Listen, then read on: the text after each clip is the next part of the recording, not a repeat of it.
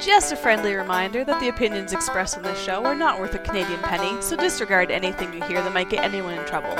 And despite some of the great ideas you may hear, don't try them at home. Go to a friend's house instead. It's time to get a gun. That's what I've been thinking. Well, I could afford one.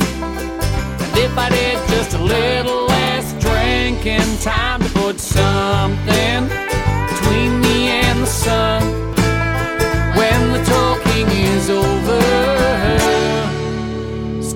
To get a gun. Hello and welcome to episode 139 of Slamfire Radio. For January 22nd, 2016, I am one of your hosts, Trevor the Ferlate. And I'm another one of your hosts, Matthew, the warning shot. And I'm Adriel, the hunting gear guy. Oh, you didn't have a dramatic pause. You got to do it again. Aw. See, you, you, it- Trevor had a I'll- dramatic pause, huh? No, it's too late, buddy. The ship has sailed. You're either going to learn the timing or you're going to move on. Yeah, I Matthew mean- picked up on what I laid down. Dramatic pause, dramatic pause, and then you just totally like rhythm, man, rhythm. Well, No, Pick there's no- on the new guy. I love it. oh, I was trying to use a dramatic pause in there. Come on, guys. Yeah, but if you if it's too long, we'll cut you off. Matthew, Matthew. Yeah. What did you do this weekend, in guns? Um, I uh, let's see. Uh, did shoot it, uh, carry the one. Well, actually, um, I actually did quite a bit. It's just not very exciting. Um, I'm I'm shooting a new YouTube video. I know it's a gun related YouTube video. Imagine it's you know what my YouTube channel started off as and kind of drifted away from. But back to some guns. I'm uh, I've started shooting footage of the Glock 17 versus Smith and Wesson M&P9 video, and uh, it's shaping out to be a pretty good one. All I need to get is some B footage uh, from the range and some accuracy review done. So that means I'll definitely be shooting the gun soon. And uh, yeah, you what? Go ahead. we didn't think this through. Um, all of the striker fired pistols that I acquired last year should have went to you for like a week at a time Before So you sold them. Yeah, Yeah. So you could have did Glock versus Steyr, Glock versus M&P, Glock for well, you already did Glock versus Ruger. Now you're doing Glock versus M&P. Yep. The Steyr's gone, so you can't do that. The Sig. Well, I just want to do all of the really popular ones because that's what people want to watch and pe- that's what people are buying, right? So I'd like to do a Walther. Um, Yeah. This the Sig P320 would have been cool. The yeah, HK the would be nice. The HK and the, and The FN. Yeah, so we can So- get the FN done. We can get the HK done, and in a couple of months we'll be able to get the PPQ done. Yeah, that'll be cool. I like doing these videos. It's it's uh, it forces me to kind of get into uh, the the kind of nooks and crannies of the guns, kind of ferret out the little uniquenesses or or oddnesses about them, and kind of talk about it a little bit and explore it, and it, it's kind of neat. So I, I, idiosyncrasies. there you go. That's a word, idiot. That's what I couldn't get out. so, uh, but between the M&P and the the Glock, which one would you recommend for uh, uh, for carry when you're um, on an ultralight and uh, taxiing on a, a really snowy field? Spoiler alert. I mean that's that's the whole sum up of the video. Uh, and Adriel, Adriel fires back. Yes. Well done. Uh, that's that's pretty much all I've done so far. Uh, Trevor, why don't we uh, see what you did? Sure. Um, I shot another 3D tournament, and it was uh, quite different than the other one. It's a location I had never been to before, and uh, smaller animals, further distances for the smaller animals, uh, sharper angles. So rather than just shooting at everything broadside, the animals are, are turned either quartering away or quartering towards you, which means that you don't aim where you normally would aim. That If puts a bit more of a challenge to it, doesn't it? it certainly does. Yeah. If an animal is quartering away from you and you aim in the center of the, um, the, the if you aim for the X ring, the 11 ring in the center of the bullseye area, so to speak, on the target, you'll actually shoot off to the left. And then if the animal is quartering towards you and you aim in the middle, you will shoot off to the right. So you if it's have- quartering away from you, that means its head's pointing away from you. correct. Yeah. And so if if that happens, you will shoot. The arrow will impact earlier on the animal or later. later. Oh, okay, interesting. Yeah. Yeah. If you hold in the X ring, you'll hit to the left of the X ring. So towards the shoulder, not back by the liver. Right. And then the hmm. same is true if the animal is facing you at an angle, so quartering towards you, you aim at the front edge of the 10 ring, not the center, because then you'll be shooting off to the right. Interesting. So Yeah. aim a little bit closer to yourself than farther Al- away. Always the leading edge, yeah. Yeah. Depending on it doesn't matter if it's towards you or away from you. You Right, always just you always just aim a bit closer. Yeah. Interesting. So, cool. Yeah, it's it's um, something to to uh, you learn as you go. Um, uh, rookie uh, a rookie probably won't pick that up uh, right away unless they're actually uh, experienced hunter, maybe with a bow. So, uh, like with a bow, you ask yourself, if I impact the animal here on this spot with the arrow, where's it going to exit?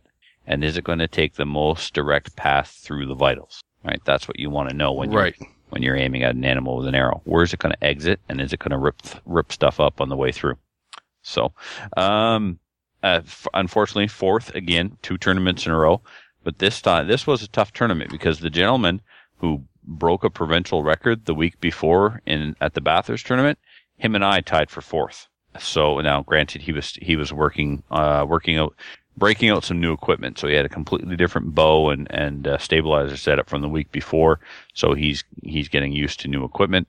But it does, you know, the the course was still challenging. So um, a lot of fun. Um, what else did? Oh, I took a or a social worker came over to the house the other night. Somebody that I work with. I wasn't visited by a social worker. Let's start this over. One of the social workers from work came over here to actually see a sword, but that's a story for another day. And while he was here, Yeah, we allow some archery, but I, once we get to swords, I think I'm going to have to draw the line. especially if they're ancient Roman swords from Oak Island, Yeah, right? yeah, exactly. Found off the, the shores of New Brunswick. Yes, that's likely. Yeah. So uh, anyway, he came over here to check uh, check out some stuff, and then uh, he was just uh, taken with all of the guns. And the um, his son, I think, shoots some traditional archery recreationally. So he was taking a high speed video of me shooting my bows.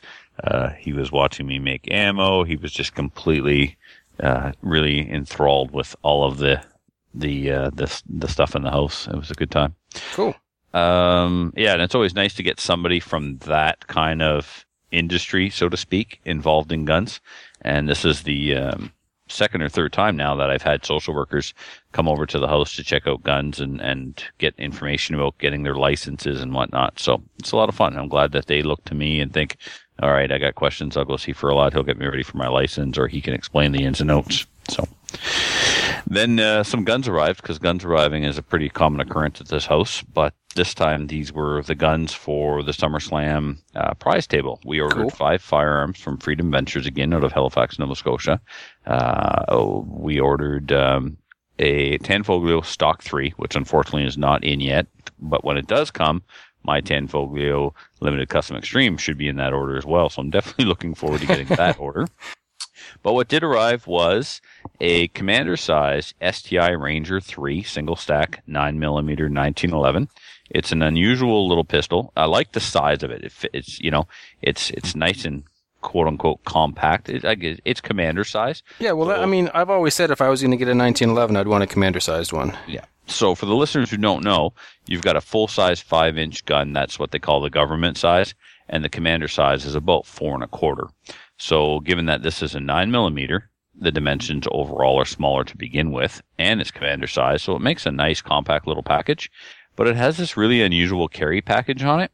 I cocked the gun and tried to apply the safety and the safety wouldn't come on. So I thought, well, this is unusual. The safety must be broken. So I called uh, Freedom Ventures and I spoke to Devin, and he's like, "No, no, that's got a uh, a carry package type of system in the gun that they call the carry package." So what it it actually um, the safety is a decocker. No, the safety is a cocker. It's it's strange. You, sli- you you rack the slide, the hammer goes back like it would on any single action pistol. To engage the safety, you physically push the hammer to the half cock position, which uh, then engages the safety, the thumb safety. So if you're going to then you want to fire the pistol, you take it out of your holster, you deactivate the safety, which cocks the hammer. So not a gun for me. Too many. Yeah, too- that's weird. yeah, too many moving parts. I've got to I've got to push the the hammer forward to turn on the safety, and then when I turn on the safety, it re-engages the hammer or cocks the hammer. Yeah, that's there's a weird. Yeah, there's a spring there that's going to cock that hammer when I put the safety down. I don't want to have that spring break at the wrong time. So No. I like the gun, but I wouldn't want it with this particular feature. So Now, does that gun come without that feature? I think so because uh, I've seen Rangers and Spartans and Trojans, and this is the only one that's that's had this. I don't Okay. They don't quote me on it, but I don't think this is a feature unique to the Ranger line. Oh, okay. So, Um, but Because yeah. while I'm still not uh, completely sold on the idea of a 9 mil 1911, if I were to get one, I mean, I, I'm not in the market for one, but you know, if I were to get one, that'd be probably one I'd look at. Mm. or you know, uh, I would probably recommend you go with the Springfield Armory 1911. Yeah, yeah, that's true. First because it's inexpensive. Yeah, so you're not into a lot of initial investment. The only Right. thing you, with the nine mil 1911s is you really got to get good mags. Which, yeah, hey, imagine that. It's, you got to get that. The same can be said for any caliber of 1911. Yep. So, uh, Ha- have you seen this uh, this new gun? I forget who's developing it, but it, it uses a single stack 1911 9 mil mag. It's a but it's but it's still a polymer frame striker fired pistol. No. Oh, okay, you have to search Facebook for that or YouTube or something. I don't even remember what it's called, but uh, if I think of it before the end of the show, I'll I'll blurt it out. That's interesting because you take the, the best part of one of the best firearms of all time. You take the polymer from the Glock. Yep.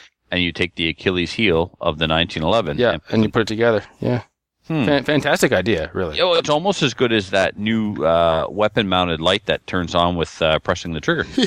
what was that called again? The Dumb. That's what that was called. oh, that was funny. Anyway, Yeah, when you Um, told me about that, I what you literally sh- what- what stopped in my shot. tracks. I guess. Yeah. What's that, You get Matthew? to see it uh, Oh. after you've actually hit it. Yeah, that's true too. So I, I think that was all missed. Anyway, go ahead. Carry Okay. on. The other two guns uh, that came in were a um, Spartan in 45 ACP, so another 1911 single stack gun, and a Windham Weaponry AR-15, which is essentially what Bushmaster was. They're made in Windham, Maine, and I believe the manufacturer, the owner of the company's name is Windham. So this is uh, the company that used to make Bushmasters. Bushmaster was sold out to Remington, only the name. They kept all of their tooling. And the next day, after the name Bushmaster was sold, they continued to make AR-15s under the Windham name, and they are quality. I am really taken with them. They're a mil spec gun. The fit and finish is excellent. They're, the the uh, there's no play in the upper and the lower. The trigger is is nice for a mil spec trigger out of the box, and it's not creepy. It's not gritty, and it has a full profile heavy barrel. I really like them. Uh, they don't come with uh, an A2 sight on the barrel. They come with a gas block that has a um, a rail, right? So you can drop your uh, your backup iron sight on the rail and on the back of the receiver. Uh, and they're very affordable. They're under a thousand bucks. And really, if you just want one AR for everything, it's it will more than meet your needs and, and make you happy. I would definitely grab one of these before a DPMS. So Windham Weaponry. If you're looking for an AR and you don't want to break the bank, check them out. And of course, check them out at Freedom Ventures. I don't know who else has them, and uh, I'd send you there anyway because they've always been really good to me. So, uh, and then on Tuesday night, I did part three in a series with Rogers Television out of Bathurst on firearms and firearms uh, laws in Canada. We started off with um, a, uh, a, a part of the interview, the first part of the interview, which unfortunately didn't make it to the final uh, airing, was uh, we stood around my kitchen and looked at a bunch of different firearms and talked about the differences between restricted and non-restricted. We had things on the table like the M1 Garand, an AR-15, the VZ-58. We had some revolvers, um, semi-autos. We got to look at my 44 Magnum, and uh, all of that was cut, unfortunately. I ended up getting over 30 minutes airtime anyway, which I think is amazing. Um, but it ended up being we went to the gun range, so it was the part at the gun range, and then the uh, the part at the studio. I kind of felt that the the uh, host, one of the hosts, focused more on gun problems in the United States when I really had my heart set on telling how it actually is here in Canada. He kept trying to compare us to the U.S. and talking about. I, f- I felt like at the end I spent more time defending United States gun laws than I did Canadian gun laws, but. It is what it is. I think overall it went okay. I did make um, a couple of mistakes. I called myself a director for the uh, Canadian Coalition for Firearms Rights instead of an officer. Whoopie doo. Um, I forgot that uh, I had the number 1934 in my head. I said that fully autos have been banned in Canada since 34. That's actually not true. Brian Bolivar uh, corrected me on that one. Uh, so thank you. Uh, And Brian. probably gleefully too. No, no, he Oh. was very, no, he was very professional about it. Um, he Well, thought that's a was- first. Yeah, it was um, 1955. They required uh, registration for uh, fully autos and and then they were banned or switched over. Yeah, completely banned, prohibited in '77. So I had looked right in the camera and said, "They've been banned in Canada since 1934. So don't tell me there's an assault rifle problem in Canada. You haven't been allowed to have them since 34." Uh, That's all right. You can't be expected to be perfect, Un- not. unless you're on this show, of course. Of course, I know Yeah. this show. We know I'm infallible. I'm not Ab- sure what that means, but I'm but I don't make mistakes. Right. So, uh, but on the yeah, I'm not a professional uh, gun lobbyist or anything like that. So, and I mean, I wasn't exactly up against someone who was anti-gun, and I wasn't Right. up against someone who uh, spent a whole lot of time doing research. He was doing gun owners a favor. He and I had a conversation um, on the way to a training one day. Uh, and I was answering a lot of his questions, and he thought it was very fascinating. And he said, "Wow, the average Canadian doesn't know much about gun laws. Why don't you come on my show and we give you an opportunity to educate the public on on what's actually going on?" So I really appreciate um, Jim and Karen for having me on to give me the opportunity to try and kind of, you know, even within just the context of New Brunswick, set the record straight. So the show was on Rogers Cable 10. It was called Linking the North, and it's um, just a local cable television that uh, program that airs only in New Brunswick. That being said, the Squire, Fred Lapierre, uh, Filthy Squire, he was kind enough to put his smartphone on a stand and point it at the television and hit record, and then edit out all the commercials and the gibberish that didn't apply to our piece, and then uploaded it to YouTube. So that link's been uh, getting passed around. People have been able to watch it. Um, the feedback has been good. Oh, the first criticism I, I received was I said on the uh, show that we have property rights and that guns are property, and somebody pointed out, no, we don't have property rights in this country, blah, blah, blah. So, anyway, when he's on there doing a piece with his television, uh, local television cable channel, um, I'm sure that he'll he'll not make any mistakes. so, Well, I think it. you did a good job. So well, thanks, man. It was actually a lot of fun.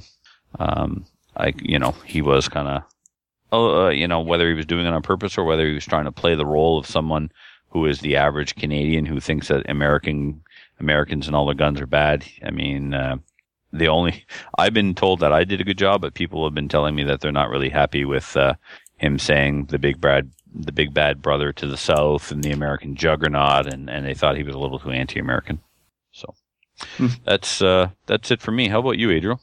Uh, I didn't uh, didn't do too much this week. I uh, I took some Mall Ninja pictures of that uh, Maverick over under shotgun. I kind of tried to throw on every tactical piece of equipment I had on it, which I don't know, it's kind of fun. Maybe I'll do some video uh, shooting clays with it like that, or trying to shoot would be clays cool. with it like that.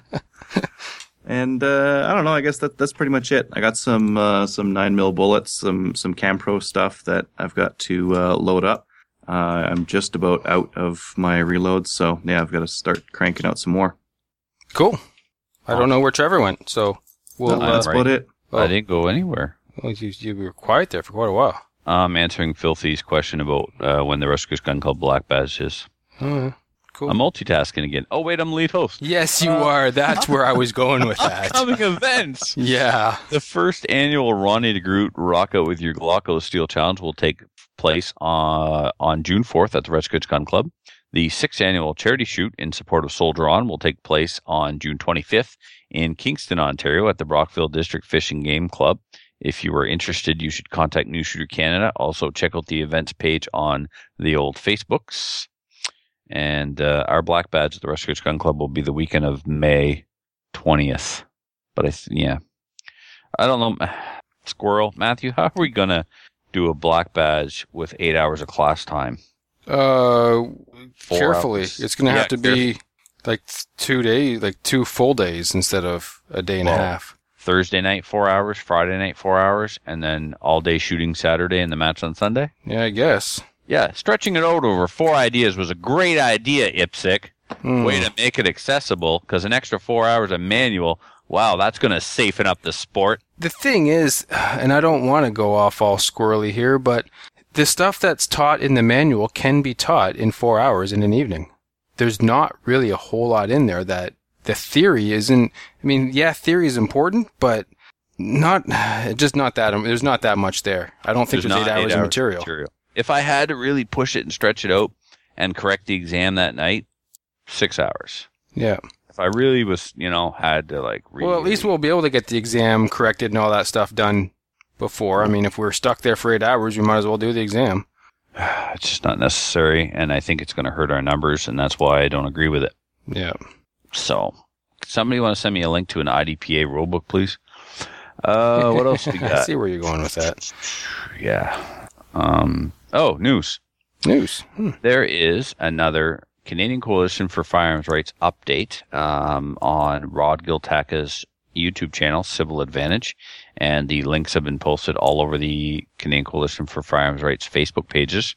So go over and check that out. Um, there's huge news about an upcoming contest uh, where you can, I believe, the hunters package is like seven grand and you can choose like a bunch of different stuff to go in your package. Rod explains it better, so I'm not going to say things that uh, I might be wrong about. But there's a um, hunter's package, a black rifle package, uh, like the ultimate package. So go go check out his video. It's the latest update. I believe it's dated January 20th, and, and get some information about that contest. There's other things in the video as well, but the contest is, is pretty exciting. So. Uh, Matthew, would you like to grab this news story out of Calgary for us, please? Sure. A Calgary police officer is under investigation after a rifle and police notebooks were stolen from his personal vehicle. Uh, he will not be facing criminal charges. The three-year member of the course, identified as Constable Stephen Baker, was cleared Monday in a criminal investigation. However, Baker does remain the subject of an internal investigation. The incident occurred in April 2015 when Baker left in his personal car a police issued Colt C8 rifle, two magazines containing 28 rounds each, and five notebooks containing personal information on citizens. The, item in, uh, the items were stolen while Baker, who was off duty, was in a sports bar. Uh, the weapon case was locked but not properly tethered to the vehicle. That's a new one. I didn't realize we had to tether our weapon cases, our gun cases, to We our vehicle. Don't, uh, we don't, and neither do they because they're encouraged to not. No, they're not encouraged. They're told to not leave it in the car. That's right. Yeah, I don't think it's supposed to be. Anyway, Like media. hypothetically speaking, let's say that Officer Frank is going to work at uh, his shift starts at two o'clock in the morning. Well, he'll take a police car home. Let's say hypothetical. I don't Mhm. know exactly. Don't quote me on any of this. I don't know Officer Frank's routines. But let's say he's working at three o'clock in the morning. He does take a car home. The rifle's supposed to go in the house with them, not stay in the car. right. That I can. You can quote me on. Sure. Okay. Um, anyway, the rifle, magazines, and case were recovered nearly two weeks later, although some rounds were missing. Police believe they were fired, but not in the commission of a crime. Uh, Baker was initially suspended with pay, but has since returned to work as an administrative. The president of the Calgary Police Association said he was not surprised that criminal charges were not recommended. The Criminal Code and Firearms Act provides exemptions for case officers in relation to storage and handling of firearms in the execution of their duty. I think it would have been a formidable challenge to prove that this constable wasn't in the course of his duty. Baker was taking the rifle assigned to him home to clean. I would say that if you're in a sports bar off duty, you're not on duty. But I don't know. What do you guys think? Well, the only kind of hang up I have is that it was a restricted firearm, and I couldn't stop at a restricted at a bar on the way home from the range with a restricted firearm. But to him, it's not a restricted firearm. That's right. He's just, it's just another, it's, it's like just his, another gun. Yeah. Yeah. Now, if I was parked at a sports bar and my VZ58 was stored legally in my car in accordance with the Canadian gun law and it was stolen, is it my fault? no, it's not your fault. It's a scumbag's fault who broke into your car and stole it. So is it any different for this cop? I guess not. My the, the problem is though, had that happened to you, you still would have been charged. What could they charge me with? My it doesn't matter. is They still- still would charge you. I disagree. I don't think I would have been charged because it was a non-restricted firearm. It was stored, and in my case, let's say I did everything according to law. It's a non-restricted firearm. It's stored in accordance with the law.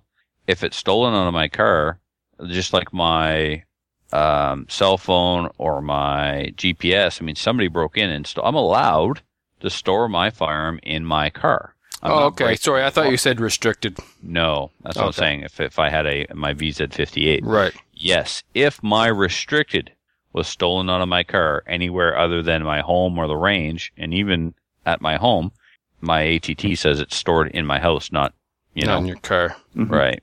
Yeah. You know, so if uh, and and, be, and because to him the restricted thing doesn't apply, it would be no different than if my VZ was stolen on my car. Right. Yeah. Well, in the end, I mean, I'm all for people not getting charged ever for things being stolen from them because Yeah. they're not the ones stealing them. Right. I, So I don't think there's such thing. I mean, the criminal code doesn't tell us that we have to store our firearms in such a manner that they can't be stolen. Right. They're they're to be stored in such a manner that they are not easily accessible by a non-authorized person. Yeah. So So I don't, I, you know, I don't think he wasn't charged because he was a police officer. I think he wasn't charged because technically he didn't break any laws. right. The gun was the gun was stored in the car in a case. Uh, you and I both know that we can store ammo with our gun provided the gun is locked and Yep. the case is locked. Now his gun would not have been locked and his case would not have been locked because police don't lock up their guns because they need their guns. That's right. So he wasn't breaking any laws. Yep. Yeah. But I know that people are, are crying, oh my god, he should have been charged. If it was you and you weren't breaking laws, would you want to be charged? No, absolutely not. Right. Imagine Anything the else? cojones on uh, on the guys who st- stole a cop rifle, went and shot off a couple rounds, and then ditched it somewhere. Yeah, these weren't first timers. so, all right. Are we ready to jump into our main topic? Yeah, I think so. All right, Yeah. let's go. Joining us now, we have Randy Ferris, author of the popular blog Average Joe's Handgun Reviews, author of books, and one of the co-hosts over at the Gun Nation podcast, where he goes by the handle Average Joe. So I know you as Average Joe, Randy, but of course, if somebody wants to find your, your latest book, they're going to have to look you up as Randy Ferris. But it's a podcast, so we'll stick with Average Joe. So, AJ, welcome to Slamfire Radio. Thank you. It's a pleasure to be here. Why don't you uh, start off by telling us a little bit about your latest book and uh, maybe where our listeners could find your blog and what that's all about? Well, uh, the blog is averagejoeshandgunreviews.blogspot.com because I, I was trying to find the longest um, URL possible for it. So again, it's averagejoeshandgunreviews.blogspot.com. I'm sure you'll want to bookmark it uh, after you've been there the first time. Uh, that way you won't have to type all that nonsense in. I've uh, been doing the blog since uh, 2016 it started out as just a way for me to communicate with some friends who lived in Arizona when I lived in Idaho, and we would always go shooting in our respective areas on the weekends. And then, uh, you know, we would communicate about how we, uh, how we shot, what we shot, how good it was. Um, so eventually, after tiring of doing the email, uh, put it on blogspot.com and it eventually grew. I was quite surprised when I found out other people were actually reading it. Unlike Matthew's Now- blog. Ha ha Well. ha ha. My uh, other professional career uh, is uh, a- as a violence prevention consultant. Um, worked in uh, corporate security for 39 years. Uh, I am partnered with uh, a gentleman who was with the New York City Police Department as a detective sergeant um, for over 20 years, and uh, uh, he was a part of the uh, uh, Joint Terrorist Task Force. His name is Dan Murphy, which uh, probably everybody in New York City knows at least one or two cops named Dan Murphy. It's a very popular name for police officers there. Uh, but Dan and I formed a company called Violence Prevention Strategies LLC back in 2013, uh, where we uh, jumped off to teach other businesses, schools, or you know religious organizations, whoever, about what we had learned over the years in terms of providing a safe environment um, for your employees or your guests, uh, visitors, as well as um, what people needed to do when gunfire rang out. Right. And um, before you tell us a bit more about that, tell us about uh, the whole author role of uh, Average Joe. Other than the blog, is there not a book out there somewhere? Uh, there, there is a book that my, my business partner and I wrote. Uh, it's called Workplace Safety, Establishing an Effective Violence Prevention Program. Uh, it is on the Elsevier Butterworth Heinemann uh, publishing list, and it is available from uh, Amazon or Barnes and Noble as well as as well as some other places. Um, and uh, the best way to go about it is just to uh, do a search for workplace safety uh, using my full name, Randall W. Ferris, and Dan Murphy, and I'm sure uh, the listeners will find it. And uh, I, I know that the sales of the book are going to spike in the next week because of this. Yeah, all three of our listeners are guaranteed to pick up a copy. I'm I'm quite certain. So, well, that's excellent. Outstanding. Then then the sales will triple. See, you didn't you didn't slum it in Canada tonight for nothing. You had a there was a, a method to your madness. Yes, absolutely. Well, AJ, the reason why we asked you on this evening, um, and and we tried to get you on back in December, but of course we got too close to the holiday season and, and whatnot. But anyhow, better late than never the initial uh, impetus for me contacting you was I, I knew what you did uh, as a day job. Uh, I know that Doc doesn't pay enough for you to uh, to sustain yourself on, on podcasting, and I was aware of your of your day job. And I, so I'm, I, I'm sorry. Were, were you referring to Doc Wesson, the I- I- godfather of podcasters, the the podfather himself? the Podfather, yeah. Uh, basically, if I didn't mention him at least once during this interview, I would wake up with a horse's head in my bed tomorrow. So there, Doc, you got your token um, uh, mention. Now leave us alone. so, um, yeah, I was aware of your day job. And after the uh, Paris attacks, and unfortunately, a week later, after I said this kind of thing probably won't happen in the United States, uh, I spoke too soon. It happened literally within a week. Um, Ah, so who- this is your fault. technically, yes, it is. I apologize. Um, okay. I thought who better to get on to to discuss how could we uh, prepare ourselves and uh, for this kind of uh, event should it happen than than AJ who does this for a living and helps train schools and and businesses and as you said uh, religious groups churches whatnot to develop. Well, I'm assuming you help them develop safe plans. Would that be a a way of putting it? Uh, yes, uh, and we work to help them develop. You know, depending upon what they want to want to do, we help them develop safe rooms within uh, their facility. Uh, we help them to determine policies that the business needs to have, and the most important part is to work on the training of their employees because, uh, unfortunately, most businesses incorrectly feel that this type of training will upset their employees, which is the exact same thing that uh, people thought about doing fire drills when those were first brought out in 1958. Everybody said, oh, the kids are going to have nightmares about dying in a fire. Well, that just didn't happen.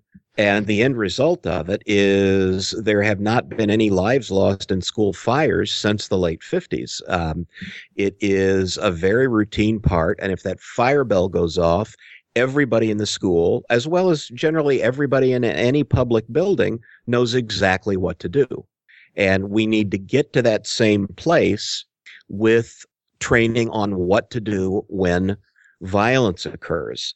And the main obstacle for people to overcome is to develop to develop the mindset that they are going to take definitive action whether that definitive action is running or fighting back or hiding and barricading themselves in the room they're going to take that action definitively at the first sound of a gunshot rather than panicking and freezing uh, or going into denial, which are both uh, emotional reactions that we frequently see when people hear gunfire. Uh, they either go into denial and, uh, uh, you know, their brain is searching for the information on what should I do now. And because they don't know what to do, their brain either will tell them to panic or either will tell them to go into denial about the situation. When an attack is made, it becomes confusing and your mind is trying to wrap its arms around what's going on and give you the information you need to know. And if you've not had any physical and especially mental preparation time, it's not going to go well. we've looked at video of gunfire in buildings, and there'll be some people who are in denial and they stand up and go, Oh, is that gunfire? Let me walk over there and see what that is, when they should, in fact, be going in the opposite direction. Uh, so it's important for people to understand what could possibly happen and realize that nobody has the right to decide that this is your last day on earth. And therefore, if you, if there is an attack, if you hear a commotion, you're going to be definitive in what to do. And again, whether that's run, whether that's hide and barricade, or whether that's going to fight back, um, or, or to be to fight back. And a lot of people don't understand. They don't think you can fight back. And I'm here to tell you today, you can. Um, looking uh, just within the last year at the uh, situation that happened on a train just outside of Belgium, where a guy Mhm. comes out of the bathroom with an AK-47 and a knife, and uh, uh, three um, Marines take him down. who were on holiday Yeah. uh, took took the guy down, took his rifle away from him, and as one of them said, we hit him in the head until he stopped moving, which uh, pretty good advice. mm-hmm, mm-hmm. Uh, Yeah. uh, in in terms of making the sure that the threat is no longer a threat. But you know, a lot of people look at that and say, okay, those were three trained service members. Well, in Hmm. 2013, in March of 2013, Texas State University conducted a survey looking at 100 um, incidents of uh, gun violence in the United States from 2000 to 2010 and there were roughly 100 incidents. In 16 of those, the intended victims fought back. In three of those 16 instances, the intended victims were armed, but in 13 of those instances, the intended victims were not armed. Yet they were able to overtake and disarm the assailant in all 16 of those occasions. So of those 100 incidents, every time somebody tried to fight back, they were victorious. hmm Something positive people- happens. Yeah, and and people um, need to understand that if they can make that decisive move, they have the advantage because the attacker is not expecting it. Right. And the attacker many- ha- has. Go ahead. Well, I was going to say, Well- how many times do we see um, most of these attackers almost always are suicidal and they intend on taking their own life or being killed by a police officer at the end of the uh, attack. And as soon as they're confronted with force, they're either giving up or killing themselves or encouraging the police officers to kill them. And police training has changed after Columbine, where you don't set up a perimeter. While setting up a perimeter, people are inside dying. The police are now Yeah. trained to rush the scene as quickly as possible to start, you know, uh, I mean, they're equipped. They've got firearms. They've got vests, stuff like that. They want to draw the attacker's attention towards them and, and not the uh, not the uh, initial targets. And most of the time, when confronted with force, they give up. Yeah, and and I also look at the post uh, post nine eleven uh, world.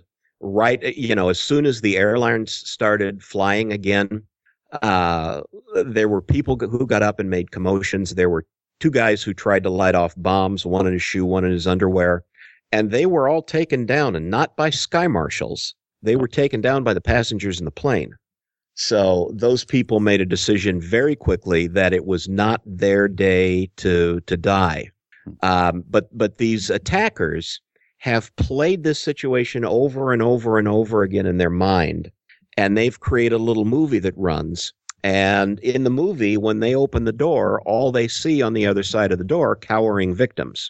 So if somebody attacks, if it's a school and a student throws their backpack and hits them in the face with 15 pounds of books, um, or if it's somebody in a, uh, uh, a workplace setting who just throws a muffin in the face that they're eating at their desk, the natural reaction is to blink or duck or flinch, and there's the opportunity to follow up that that first thrown item uh, with an attack.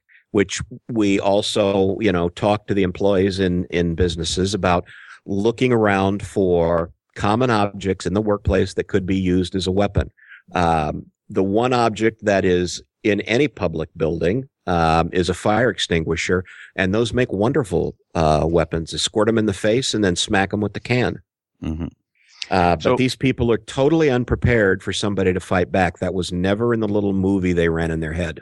hmm Uh, Now, one of the things that has changed after the San Bernardino killings is it is the first time where, you know, normally as we look at who's going to commit an attack in the workplace, it is either a disgruntled employee. Um, the most common issue to occur is it's some sort of relationship problem outside of the workplace that spills over into the workplace. Um, or you have an ideological extremist. And I'm not picking on any particular religion here because you can look at this. Um, Anders Breivik over in Norway that killed, you know, 70 uh, uh, teenagers. Uh, he was an ideological extremist. Um, you know, a- anybody like that. This is the first time we had an issue of workplace violence that included an ideological extremist. Usually they don't commit an act in the workplace because they're looking for um, large body counts and symbolic targets. Um, a school, uh, Mall of America here in, in Minneapolis is probably the most likely target in, in this state. Airports, uh, very crowded places. Uh, the World Trade Center is very symbolic, uh, uh, to, to hurt the world economy. Um, so this is the first time we've ever had an ideological extremist in the average workplace. So that's kind of changing how those of us in our profession look at this. And we're now starting to look at, you know, what are the symptoms that you may have, um, uh, an ideological extremist working in your, uh, you know, working right next to you, working in the same building as you do. So that's how we are changing as well. And there's, I, I don't have anything conclusive right now, but there is some very interesting psychological work being done uh, to look at that and and give us an idea of what these people do and say that you may notice in the workplace as a pre-incident indicator. So uh, I want to talk about two two things here. One, something that's kind of pertains to my work environment, and then one, something that the average citizen can do, or the average Joe, let's say, uh, out in public or at work if these plans don't exist. Maybe some strategies and suggestions on how we can keep ourselves as regular citizens safe. But first, I'd like to talk about um, schools and lockdowns. What is your opinion on lockdowns, where the school receives a threat and they they they uh, activate their lockdown plan, which generally is lock all of the exits if they're not all already exits, turn off all the lights, and have the uh, students barricade themselves in place in their uh, classroom behind a, a locked classroom door. What's your opinion on well, those? it's it's a good start. Um, that happened with my oldest daughter when she was a, a sophomore in high school. She walked in one day and she thought it was a little odd that the principal was standing out in front of the school with a police officer. Um, but they said hello to her as she walked in. But as soon as she got in, she was hustled into the school's computer lab where they went on lockdown uh, because a threat had been received. and they felt Um, she she safer inside rather than telling her to turn around and go home. Well, we were a bit confused by that because she was steps away from getting back in her mother's car. You know, if they'd have waved her off, she could have got back in the car and got out of there. Yeah, not really. Okay. Um, which is, you know, when we talk about lockdown or shelter in place, I'm a big fan of, uh, pardon my, pardon my language, but getting the hell out of there if that's possible. yeah. Um, Uh, rather I- than staying around and waiting to get shot. Now, I- in a school situation where you've already got students there and the school is responsible for each and every one of them, it's very difficult for them to just open the stores and s- open the doors and say run. Yeah, they're concerned So- that uh, if you have uh, more than one active shooter covering a couple of exits, they pull the fire alarm Yeah. and then they just shoot them as they come out of the building. One of the, I mean, I would rather have my child run for their life. I would rather try and let, run for my life. But the philosophy around locking in place is that the shooter is on a clock and he they think that the shooter will go from room to room until he finds one that's open. He's not going to take the time to, oh, this door is locked. Okay, now I've got to try and bust in here while uh, and and shoot whoever's in this room. They think, okay, locked door, he's going to go to the next one. Locked door, he's going to go to the next one. I mean, if I'm three classrooms down and I hear him kicking in a door and then gunfire and then screams, and I hear him kicking in another door and then gunfire and screams, you know, I'd like to think that we Yeah. would just uh, get out of Dodge. But okay, so uh, Well, the first thing that we talk to schools about is, and we realize they have budgetary constrictions, so they can't do everything at once, but they need to have on their capital improvements list to be putting solid core doors with um, v- high security deadbolt locks. mhm. We prefer ones that extend longer than one inch into the door frame. yeah, um, just like we had to put in fire doors and we had to put in fire alarms, this is the next thing that we have to upgrade our buildings to. Okay, Yes. All right, and it needs to be needs to be lockable from the inside by just the turning of a thumb latch. Uh, in Sandy Hook, the doors were lockable, but they were only lockable from outside the room with a key. Ooh.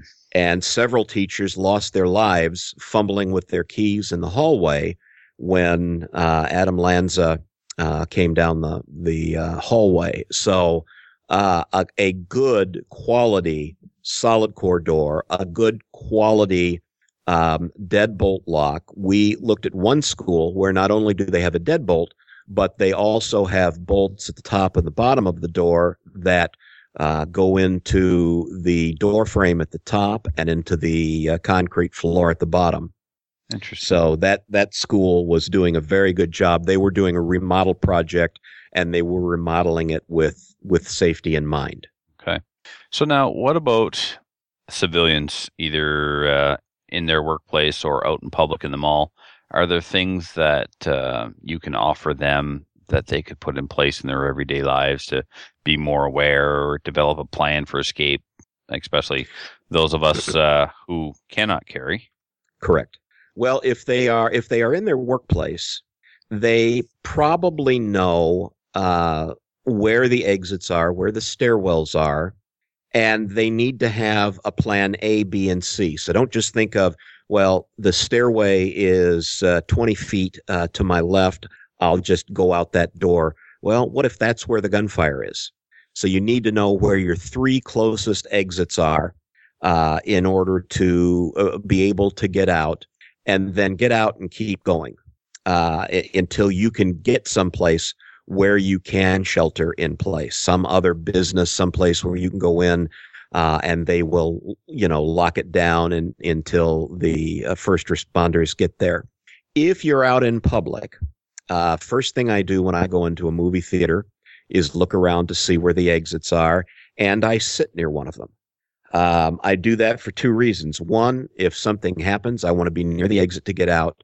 But also, going back to the shooting at the Batman premiere in Aurora, Colorado, um, that guy went out an exit and propped the door open while he got all his uh, uh, weaponry from his vehicle, which was parked um, uh, behind the movie theater. Well, if I see somebody go out that door, I'm damn sure getting up to make sure they don't come back in it. hmm And had somebody done that, uh, then he would have been locked out of that theater. Now he may well have done something else, but uh, there there could have been less loss of life, less less injury, and that comes down to being aware of what's going on around you. And the first thing I have to tell people is put the smartphone away. That is the biggest distraction to your own safety of anything else that's going on. Nobody cares um, what restaurant you're eating lunch in. Uh, nobody really cares to see a picture of the food you ordered.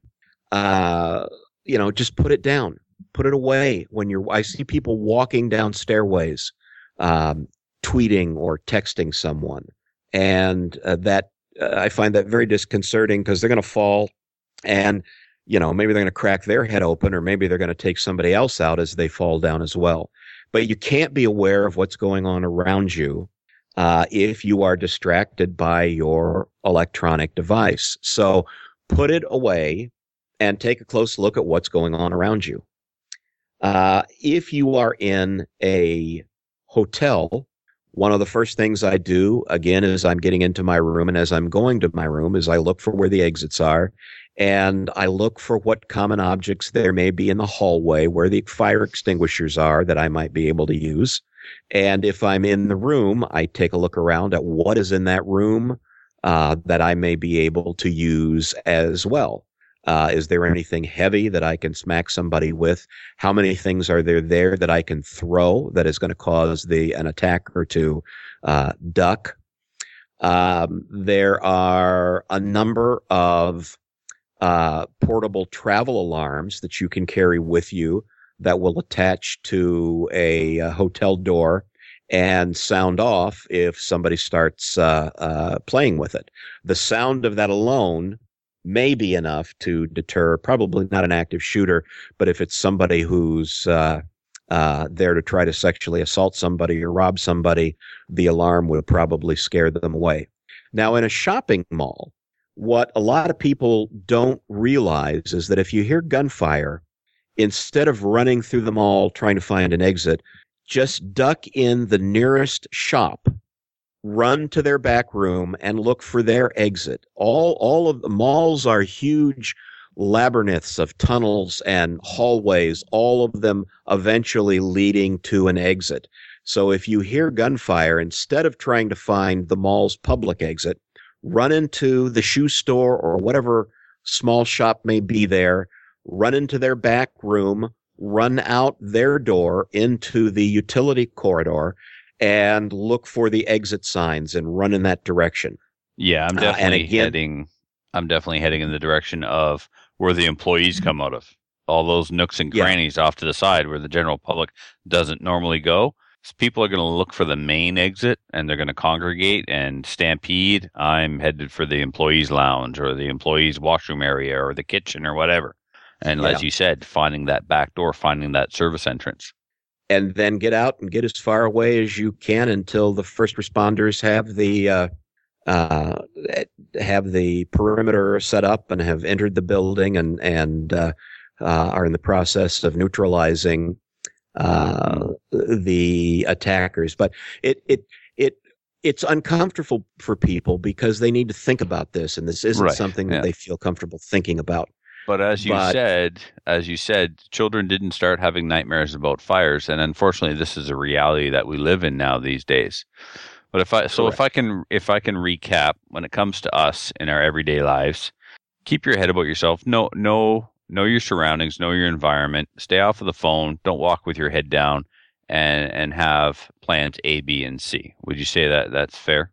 That's fair. That's that's a good uh, summation. Awesome, gentlemen. Do you have anything uh, for AJ before we uh, have to unfortunately cut him loose and send him back to uh, the hooligans over at the Gun Nation? I just want to say thanks for coming on and talking to us about this. It was uh, really informative. Yeah, definitely. You did a great job. Awesome. Tell us again where we can find the book, AJ. Uh, you can find the book online, uh, Amazon.com, BarnesandNoble.com, and again, it's workplace safety, establishing uh, an effective violence prevention program by Randall W. Ferris and Dan Murphy. Awesome. Well, uh, on behalf of uh, my co-host, I'd like to thank you for joining us tonight and reminding those of us who know and perhaps telling some of us who don't know about these things uh, what we need to be aware of to kind of hopefully stay ahead of what could be a an active shooter situation. And I, I hope it never happens, but if it does, I, I want people to be prepared. as do we. And then that was part of the reason why we got you on here tonight because uh, we're certainly not experts in this area, and uh, you, you you've in some respects written the book on it and uh, have experience working with companies and schools. So we certainly appreciate you taking the time to try and keep us all a little bit safer. Excellent. Thank you very much for having me. Thank you. Once again, we would like to thank the Podfather for allowing one of his minions to come slum it in Canada. Thank you so much, Doc Wesson. Without you, um, well, there wouldn't be podcasting. So, oh, and uh, AJ. Thanks, thanks to AJ too. Yeah, I guess we should thank him again. yeah, but Yeah. mostly Doc, Mostly, it's mostly Doc. Yeah. not Grant at all. No. and maybe the Blade and the cute chick they've got now, whose name I can't remember. So, Well, that's not Yeah. awkward at all. no, let's carry on. All right. All right, listener feedback. Us? Awkward? That's impossible. I'll take the first one from Dave. Dave says, Hey guys, still loving the show. Give it time, Dave. Didn't get a chance to get in on the course for St. Paul, Alberta, but if you guys have any extra days while in Alberta, you can drive a few hours south and help clean up gophers in southern Alberta. Nice to see the show format for 2016 now includes adult supervision. Great job keeping them in line, Kelly. Kelly, who's Kelly? Never mind. You What? missed. Nope, no questions. No What do you questions. mean? Nope, no questions. Thanks, Dave. Um, we will actually be arriving in town on Wednesday. Both of us this time, because Trevor knows how to book flights with help. I didn't actually get my new itinerary yet. Oh, well, that's interesting. Yeah. Well, your seats were booked off whenever I uh, booked mine right next to yours. They were they weren't there anymore, so I know you took them. Did you give them my um see when I when I asked to have you next to me, I gave them your itinerary number and they were like he hasn't uh, pre-booked any of his seats, so I can't move them. No, I did. I went and booked, and uh, I didn't. I didn't call. I just did it on the website because um, Oh, I got you. You did okay. You Be- went because internet. Yeah, is because how I did it. Because And, uh, 2016. because 2016. anyway, yeah, the flights are all set. We're we're definitely coming out now. All right, cool. Yeah, so we'll be and uh I mean, Adriel's going to take us to shoot gophers, right, Adriel? Yeah. Okay. So- We'll have to see. We'll have to see what kind of field these guys have. Maybe theirs is bigger. Maybe they've got more gophers. So Dave, get a hold of Adriel, and uh, you guys coordinate this. Somebody's got to bring me a 22. That's all I ask. Trevor, are we? We're, we're bringing guns. I'm, ma- you know what? I'm mailing my gun. That's- I'm that's what I'm thinking. Mail our guns. ATT, and then I'm just going to mail it to Adriel. You know why? because fifty dollars a leg, Air Canada. Yes, That's, why. So it'd be two hundred bucks to bring our guns there and back, whereas Yep. mailing them is like sixty bucks, maybe there and back. Yes, sir. So if we're gonna do that, I might as well toss my ten or my uh, seven ninety five in there too. I can have my own rifle, shooting gophers, Maybe I'll do the same. Maybe I'll I'll, I'll mail a rifle case with a pistol in it, and, I'll and then you can have your a seventeen HMR. Still be cheaper to mail my rifle back and forth to Adriel than it would be to fly with a pistol. You're right. And it's actually a hundred bucks for Air Canada, not fifty. It's it's a hundred bucks a leg. Uh huh. Oh, I thought it was fifty bucks a leg. They upped it. Last time I checked, it was fifty bucks a leg. Oh well, when I went to Utah, it was a hundred. Wow. It says, and there may be, but so I said, wait, wait, why are you charging me? It says you may. Why doesn't it say we will? You know, Yeah. Why don't you just may not? they're a may charge, not a shell charge, but they Yeah. charge. All right, you want to get the next one from Ryan, please, Matthew? Okay, from Ryan. Hey guys, been listening for way longer than I want to admit. You guys have given me hundreds of hours of listening while reloading and driving. I always enjoy the action shooting you guys cover, but always cringe when you start talking about precision rifle shooting. On last week's show, you were covering different shooting sports in Canada. When it came shooting sports in what? What do you mean last week's show? You guys said there wasn't a show last There week. wasn't there wasn't a show last week. He's talking about a preview. You just need to move on. This is. I just need to ign- just carry on. Just read Focus it. on the Don't event. think about it. Keep going. Keep All going. right. So, Wh- yeah. wh- When it comes to the F class and precision rifle uh, shooting, you guys were lacking some knowledge. It sounds like Trevor was interested in F class or PR, precision rifle, so I thought I would write in and try to expand your knowledge. First off, Trevor, I think you will enjoy precision rifle way more than F class. I primarily shoot precision rifle with my partner here in Ontario with the Ontario Rifle Association. This course of fire is shot from 200 to 800 yards or meters, and I will explain each course of fire at each range. This is shot with a partner. At 200 meters, you have an 8 second exposure that can appear to the left, right, or center of your bay. This is part of the uh, part of the course of fire is the same for 200, 300, and 500. When the target appears, you have to shoot two head-sized targets that are placed to the right and left, and one is placed higher than the other. You have five exposures. 300 yards. This is called the agony snap. This course of fire runs for 10 minutes. During this time, you have 10 exposures for 3 seconds each. The intervals of the exposure can be from 10 seconds up to a minute 45. This is also shot in a head-sized target. Wow, that would be 10 minutes and you have only 10 ex- so oh man. Yeah, you'd just be sitting there waiting, waiting, waiting. There it is. There it's gone. Crap. uh, 400 meters. Movers. You have 10 exposures, 5 to the right, 5 to the left, in a random order, all traveling from the center of your bay out. They are traveling at patrol pace of about 3 miles an hour. This is shot on a figure 11. At 500, the snap shoot. You have 10 exposures, 5 on a figure 11, and 5 on a head shoulder target. These are 3 second exposures appearing from the uh, left, right, or center of your bay. At 200 to 500 meters, you do not know your score until you have completed each course of fire. You do have uh, cited for 3 to 500 though. This is where shooting with a good partner helps. They can call your shots by following trace or watching for splash. At 6 to 800 meters, you are shooting at a figure 11. You and your partner have 25 minutes to shoot two sighters and 10 shots for each score. Uh, for each score. Uh, these course fires are marked with each shot. I call this tactical F class.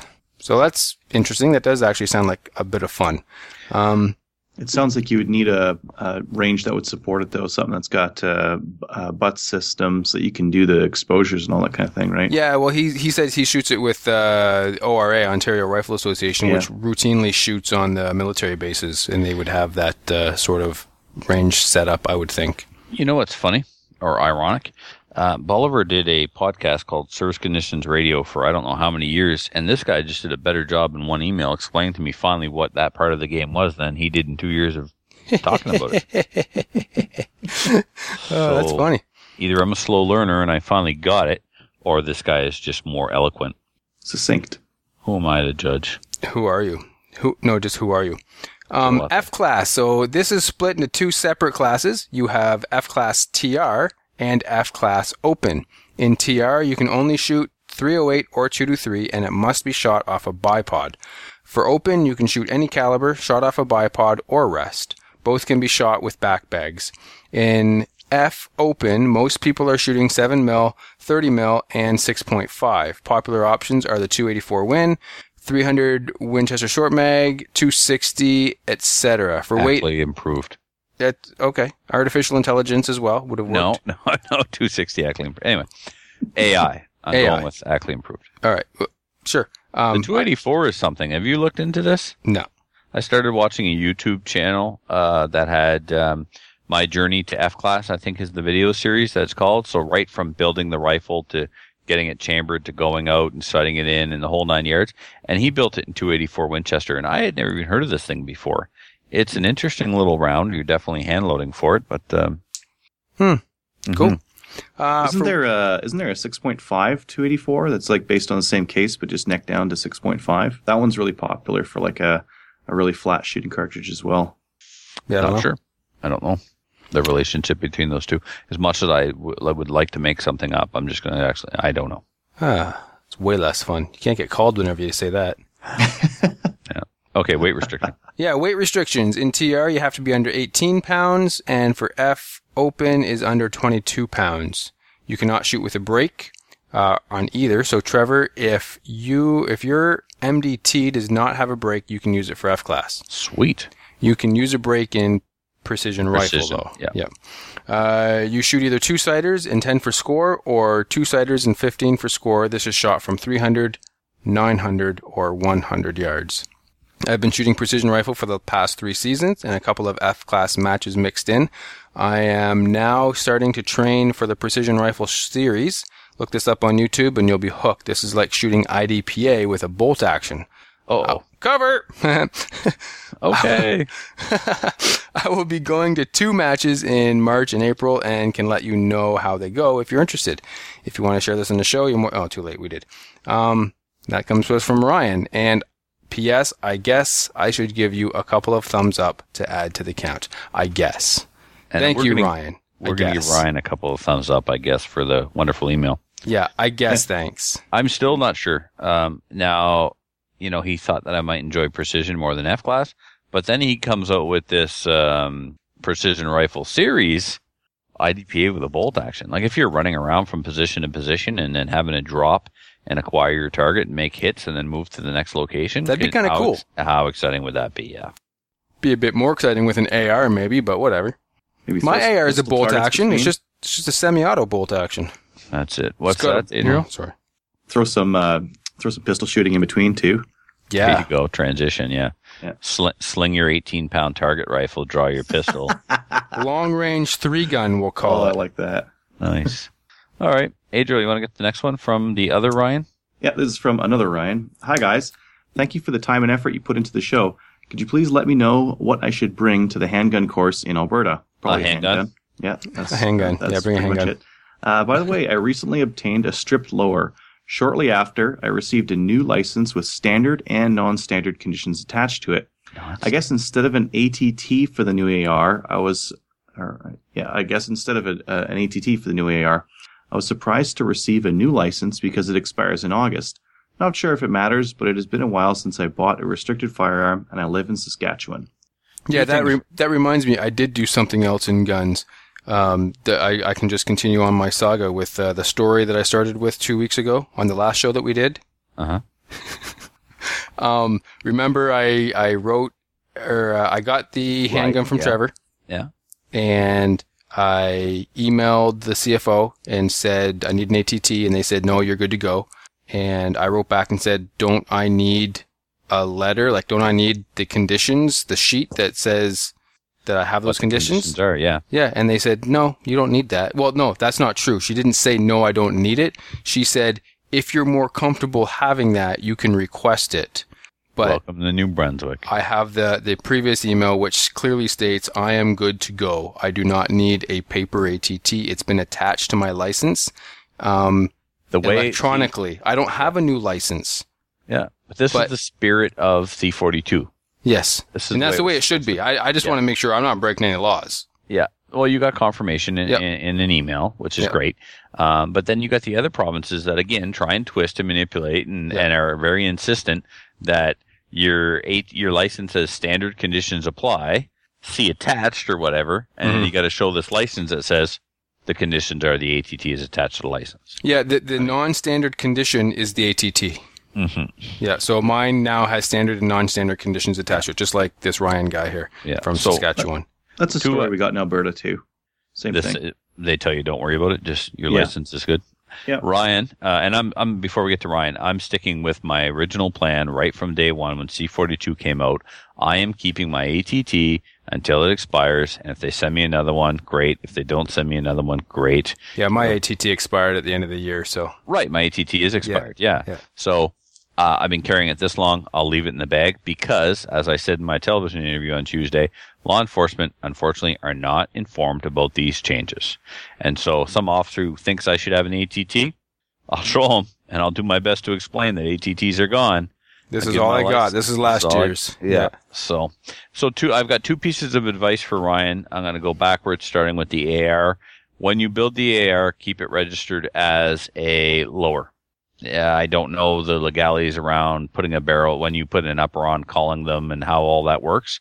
Uh, I know some people uh, are selling off their uppers and calling the CFOs and changing the status of their AR-15 registration to an upper only or a lower only.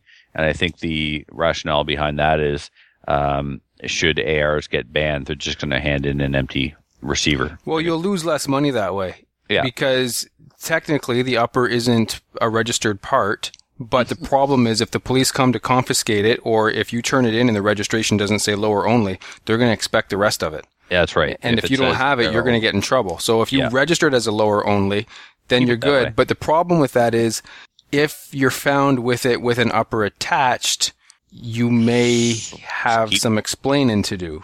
You know, well, isn't there a 30 day uh, There cooldown is, after that? but yeah. but Yeah. that's a horse race, right? Whoever legally by by the letter of the law, you have 30 days to inform them that you have changed the status of the firearm. So you put an upper on it at the range, you shoot at the range, take the upper off, take it home. Technically, you have not broken any laws. However, if you're caught doing that, while you may not have technically broken any laws, you are going to be hassled, in my opinion. yeah, What if you have two uppers? Exactly. Well, uh, yeah, exactly. this gets really hard to enforce after exactly. a while. So I've got a 10 and a half inch upper for CQB, and I've got an 18 and a half inch upper for uh, three gun. Yep. So, uh, okay, this Friday, I'm going to be putting my 18 and a half inch upper on for a match. Two weeks from now, I'm going to be shooting a CQB match with my 10 and a half inch upper. So, can you give me two registration cards with the same serial number with two different uppers? They That's don't. not going to happen. I, I did call this. I, I, if, uh, this was years, well, yeah, it would have been years ago now.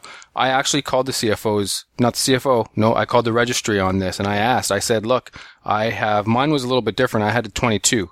I was talking about calibers, but I think it would apply to uppers as well. I said, I have two calibers that I can shoot out of this gun, but you're only listing 223 or, or 556.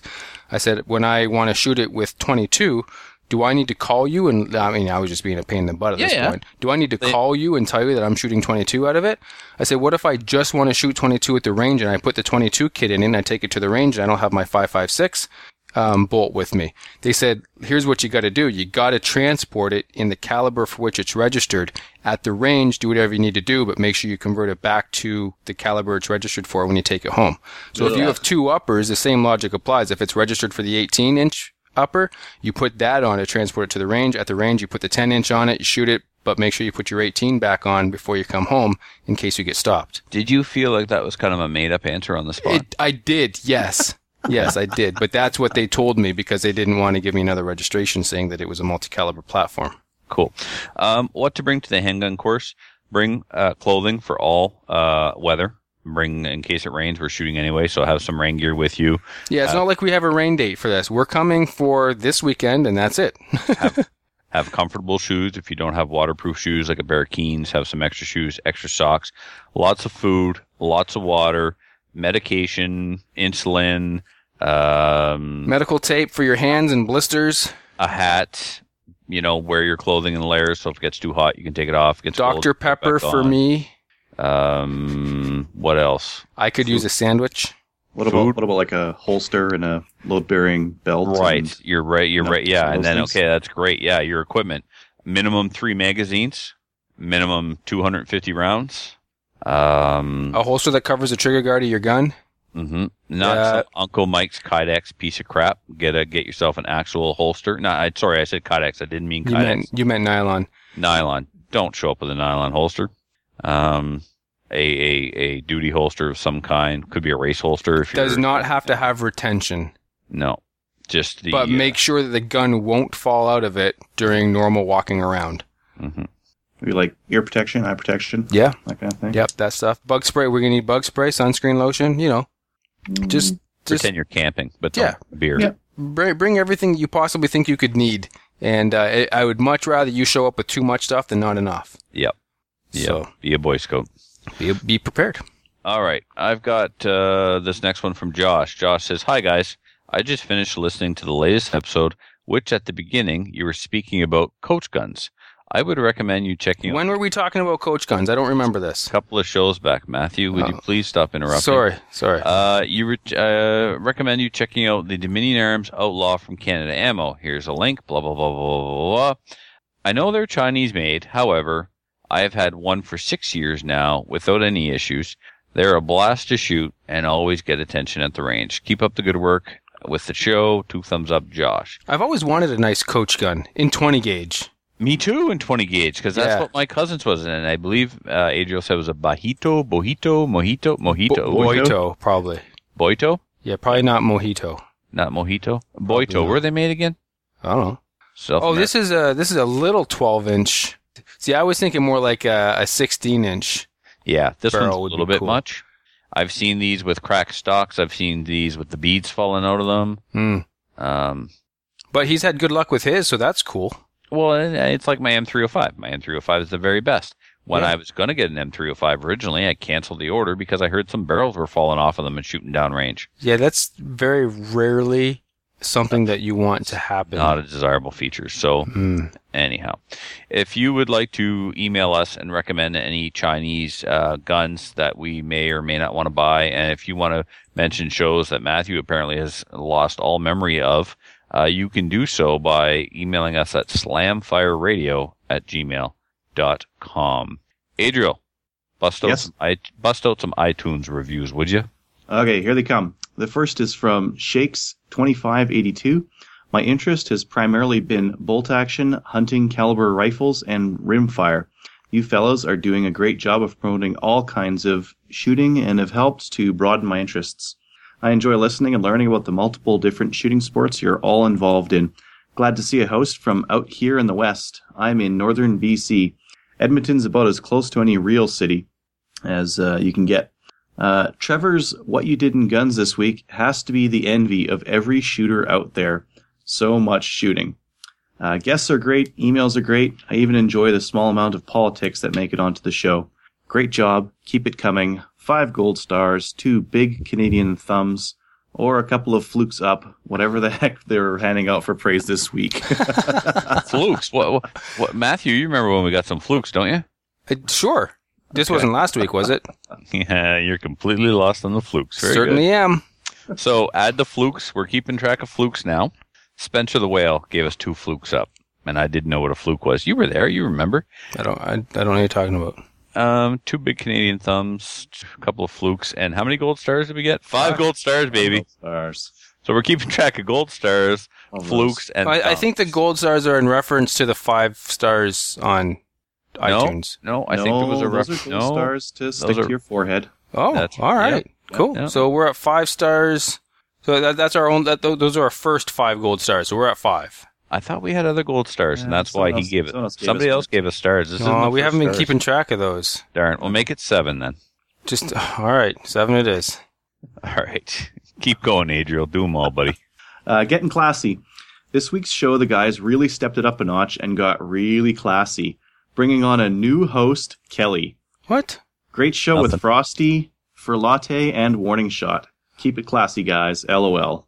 For latte is spelled F U R hyphen L A T T E. Just just saying, like the drink latte. For Lotet. That's what I see. That's yeah. For Lotet. All right, for Lotet. That's as What? good as Ariel. Keep going. Uh, we've got the last one here from LLC Walsh, I think. These guys remind me of my buds back home. Oh, That the title is good though. Remember, Purdy missed- damn good. Uh, Purdy. Purdy. Yeah. These are all five stars, by the way. That's exactly what we need to see. Yeah. Uh, these guys remind me of my buds back home. Matthew takes every opportunity to lip Trevor and everyone else, and was probably voted most likely to get me into a fight for no reason at the local pub. That's never happened today. Lately, yeah. Trevor loves the sound of his own voice, archery, and chasing squirrels all over God's green earth. Adriel is doing an adequate job of throwing the boys under the bus, and with some time will become just as jaded as the others. I look forward to. I'm, I'm glad he finished that. So I, I was just read, Angel's doing an adequate job. Wow, that's pretty mean, actually. Why the heck would you say that? but an adequate job of throwing us under the bus. Yeah, so basically what he's saying is you need to be meaner to us. Mm. Yeah, well, I'll, I'll work myself up to it. and I'm told I do have a nice voice. Thank you. Sure you do. Who told you that? Your mom? Somebody put it on. co- Somebody commented on our Facebook page in relation to the TV interview. Oh, that voice! They said. I'm like, I'm not. I think I think the phrase was uh, he's he's got a face for uh, radio. Face I for have- I- radio I have and a voice for voice. TV. Yeah, no, I have both both a, vo- a voice and face for for radio. Here we go. And now we have the proof. I've been on both. Uh, at least he appears to be smart. So Why that's for listening Adriel. So you're you're pretty smart, Adriel. Apparently you appear to be anyway. I, I'm really good at uh, per- perception, I guess. Uh, why am I listening to this? I should be canning with Owen. Good, going shooting, suckers. SKS for life. Cheers, Walsh. That's awesome. Good job, man. that's one of my favorite uh, favorite reviews yet. Uh, yeah, um, yeah, it was all vinegar. No, uh, yeah, there was no carrot there. There was no honey. He tells Just- it like it is. Yep, like it. That's the way it should be. And then, of course, he ruined it by signing off with the SKS. Uh, No, no, that's the best part. all right. I have a shout out. You can tell because I wrote it in the notes. You guys don't because you didn't. My shout out goes to uh, Andy, uh, the grip and pull. Uh, thanks to Andy and Mike for the grip and pull. So it was Mike who wanted to know about it. And I said I would get back to him and, and, and find it, but he, in fact, he went and found it on his own, uh, cause I can't be trusted to do things and, uh, sent me a, li- a link to it. So for those listeners that were on the show last week, last week with Matthew and the rest of us, the item we were referring to is called the grip and pull. That's the bullet pulling system that doesn't require any special die and you can pull multiple bullets with the same tool. Did you guys drug me last week or something? I don't remember this. You, uh, I don't know. Did you mix the Dr. Pepper? Maybe. Yeah. So yeah, Andy Shan to the rescue again, and uh, Mike and Mike, we will see you in Alberta, buddy. That's gonna be I'm- cool. I can't Yeah. wait for Alberta, man. I'm all psyched. Booking those those plane tickets just kind of made it all real for me. It did make it exciting, especially knowing that we're going to roll into town on Wednesday. So we got Wednesday, Thursday, and Friday to actually be on vacation a little Yeah, and shoot some gophers in the face, with a shotgun. of course. and 20s. and 17s. I want to take my bow. I want to try and shoot a gopher with a bow. I shot a squirrel. I cut a squirrel in two once, and That'd the be cool. a little bigger. Yeah. So, hmm. all right, let's You'd wrap have to go. You have to go in the spring to do that. That's when the babies are out, and that's when you can shoot one with a bow and get close enough. Right. Okay. Yeah, they are. Like when I did it in Calgary, there was still a lot of snow on the ground, and it was just Ridiculous. You shoot one. You shoot one. You walk hundred yards to the right. You come back, and they're all eating the one you just shot. And you start shooting them. They're cannibalistic little buggers. Is all. Perfect. Yeah. So That's where you can start doubling them and tripling them. that's awesome. All right, gentlemen, are we ready to wrap this thing up? Sure. All right then. So to all of you people at Shot Show, you suck and we hate you. See you next week. So if you have any comments or questions for the show, please send an email to slamfireradio at gmail.com. Now go grab a gun and shoot something. When the talking is over, it's time to get a gun.